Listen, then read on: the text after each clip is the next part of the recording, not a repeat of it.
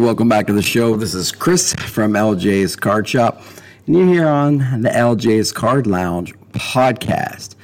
Flying solo these days, some uh, health issues and concerns came up with Josh, and so it's it's the it's the Chris podcast at the moment. We're excited to have some other things. Stefan might come on board, some Friday facts.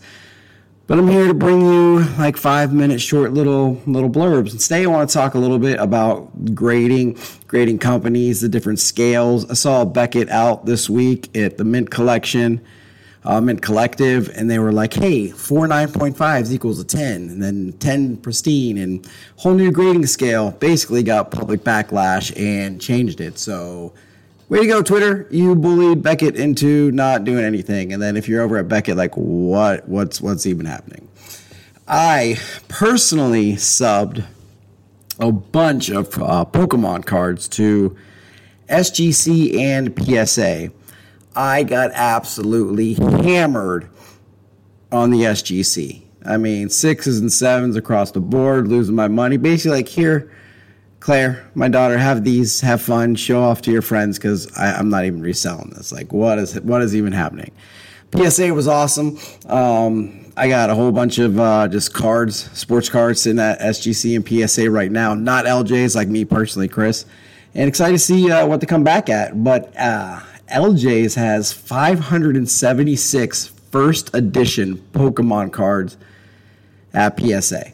I can't wait to get those back. But um, my opinion on the grading is PSA is the Rolls Royce. It's the one you want. It's the one with the resale value. It is the one that people want to buy from you. It's the one you want in your collection. SGC tuxedo looks really nice. I got a black, I think it's out of 71, Danny Mendick.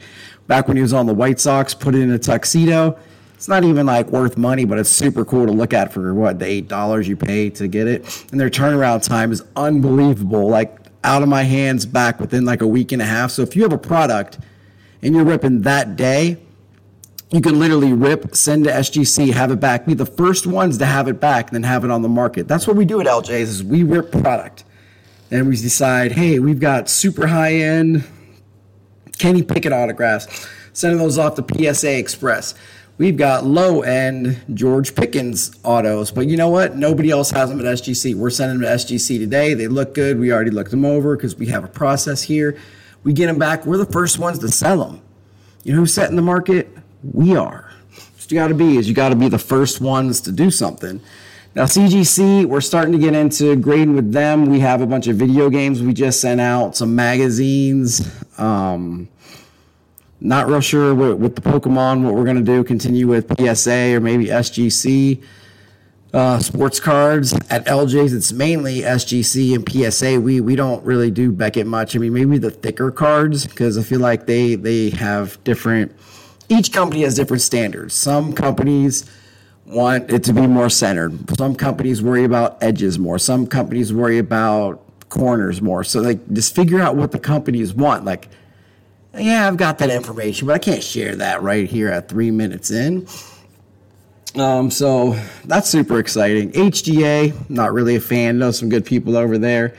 Um, the new forensic grading, like there's 15 different grading companies, and is any of them really going to battle PSA, SGC, or Beckett uh, or CGC? Like, come on, like no, you're not. Like, who's going to be the first one to the AI who actually matters? It's probably going to be PSA or SGC because they've got the money to just go out and buy it from somebody. If a startup company truly has the ability to do what they want to do, why are they not buying it? Go buy it. So that's one thing to talk about today. The other thing to talk about is buy it now versus auctions on eBay. Obviously, auctions are a little easier to put up. You just, you know, put your information in, need a little SEO so that it comes up. Takes a little longer, but you're, you're just auctioning the card, kind of, kind of wanting to get rid of it. The, the buy it now is you got to go look up comps. What's this card going for? Is it forty nine ninety nine? Hey, do I want forty nine ninety nine or would I accept forty five ninety nine? You know, if I'm gonna be the lowest one out there and you're looking for a Brock Purdy for forty five ninety nine, whole bunch of them for fifty dollars, do I want to take that $5 hit to sell it right now? Or maybe the price goes down in two weeks and it's $45. Maybe I get that $50 now. Like, those are some questions you got to ask yourself. For the auctions is super scary. Like, I sold a Triston Casas Bowman Gold PSA 9. I got 499 out of it on uh, on auction. I mean, that was like a hundred some dollar card. So the buy it nows, you got if you put your work in, you're gonna make more money. It's just how it is. The auctions, you can just you can put them up quicker. If you're putting the same information in for you know the SEO and for the search engine, so people can find your cards. But if you want to actually make more money, buy it now if you want to just get rid of stuff and push it out the door, rinse, repeat, hey, I'll take two, three bucks, I'll take whatever I can get for this. Auctions is your way to go. I mean, is there really any wrong way to, to sell cards? Why don't you go to Twitter? Why don't you go to Instagram? Why don't you go to Mercari, Facebook Marketplace? Hey, you could go to a card show. I went to a card show over the weekend with my daughter, had an absolute blast. Met my buddy Tyler there. And um, she met up with like two other little girls who like Pokemon and they were trading Pokemon cards.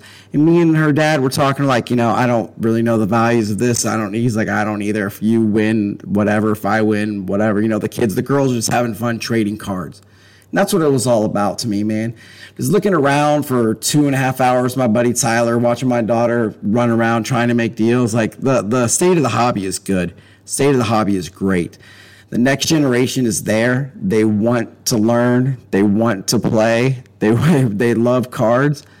And you know, baseball season is upon us. Opening day was last week. Baseball cards are back. Did they ever go anywhere? No. But Topps is cutting down on some of their products. The big league cards now have social media influencers. Uh, Card Collector 2's got one. Jeff Wilson's got one. Some of the others. These Mike Trout fishing cards. I think cards are becoming more fun. I mean, we'll see in a couple years what happens with Fanatics, but for now, I, am enjoying the ride. Um, we're seven minutes in. That's kind of seven to ten is where we're going now for this solo show. Talked a little bit about grading, talked a little bit about eBay, talked a little bit about card shows. Uh, join me maybe this Thursday, maybe not on uh, on the YouTube. It's LJ's Card Lounge. As always, you can find us on Spotify. We're going to start doing hopefully a couple more shows a week. And uh, if you're still listening, appreciate it. Just thank you.